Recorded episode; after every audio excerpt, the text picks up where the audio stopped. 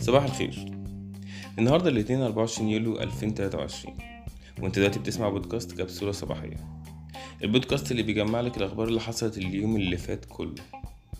يلا جهز هوتك وتعالى مع أول خبر واللي بيقول إن الرئيس السيسي في كلماته أمس بمناسبة الذكرى 71 لثورة 23 يوليو مخاطبا جميع المصريين قال أطمئنكم أن جميع الأصوات الجادة مسموعة لما يحقق صالح الوطن ويسهم في بناء المستقبل والواقع الجديد.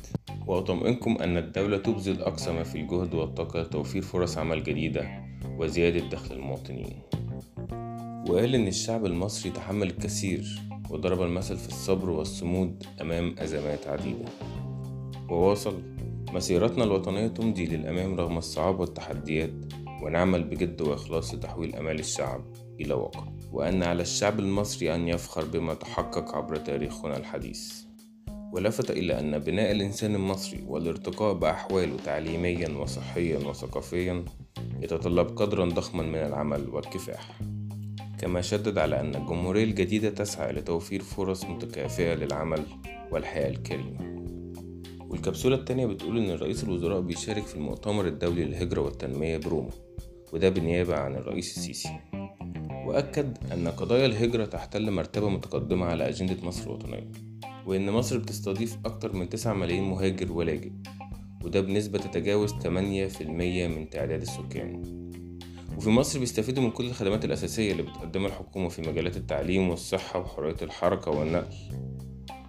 وقال رئيس الوزراء أن مصر بتتبنى نهجا شاملا في التعامل مع ظاهرة الهجرة بشكل عام من خلال تعزيز التنمية الاقتصادية والاجتماعية في المناطق الطارئة ورفع مستوى الوعي بمخاطر الهجرة غير الشرعية ولفت مدبولي إلى ضرورة ضبط الحدود ومكافحة تهريب المهاجرين من خلال تعزيز التعاون الدولي لسد الثغرات التي تستغلها شبكات تهريب المهاجرين وفتح مسارات نظامية للمهاجرين وتوفير حياة كريمة لهم. وتعزيز اندماجهم في المجتمعات التي يعيشون فيها. والقضاء على أي ممارسات تمييزية ضدهم. أما الكبسولة التالتة فدي جت في هاشتاج اسمه القاهرة عروس الشرق. ده هاشتاج أطلقه مركز المعلومات ودعم اتخاذ القرار بمجلس الوزراء.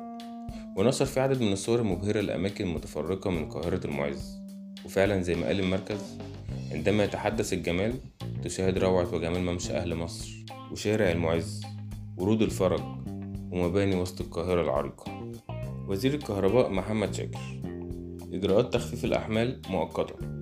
وإن الخطوة دي ضرورية للوصول للضغوط العادية في شبكة الغاز المستخدمة في إنتاج الكهرباء.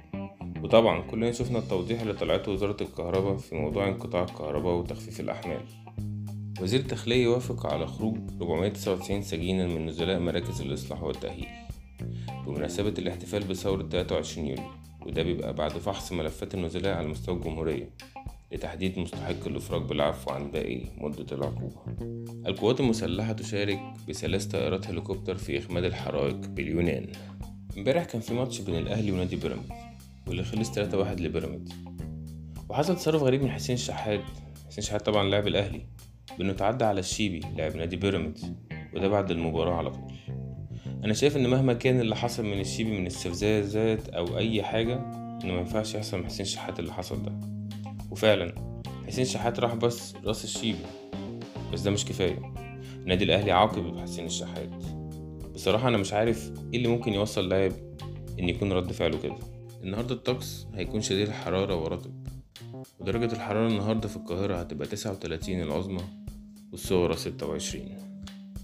وبكده نكون خلصنا كبسولة النهاردة. بس بعد ما تقفل جرب تمرين التنفس. وده بإنك تاخد نفس عميق وتستنى تلات ثواني وتطلعه. بس جربه كذا مرة. يومك كله سعادة. هسيبكوا دلوقتي.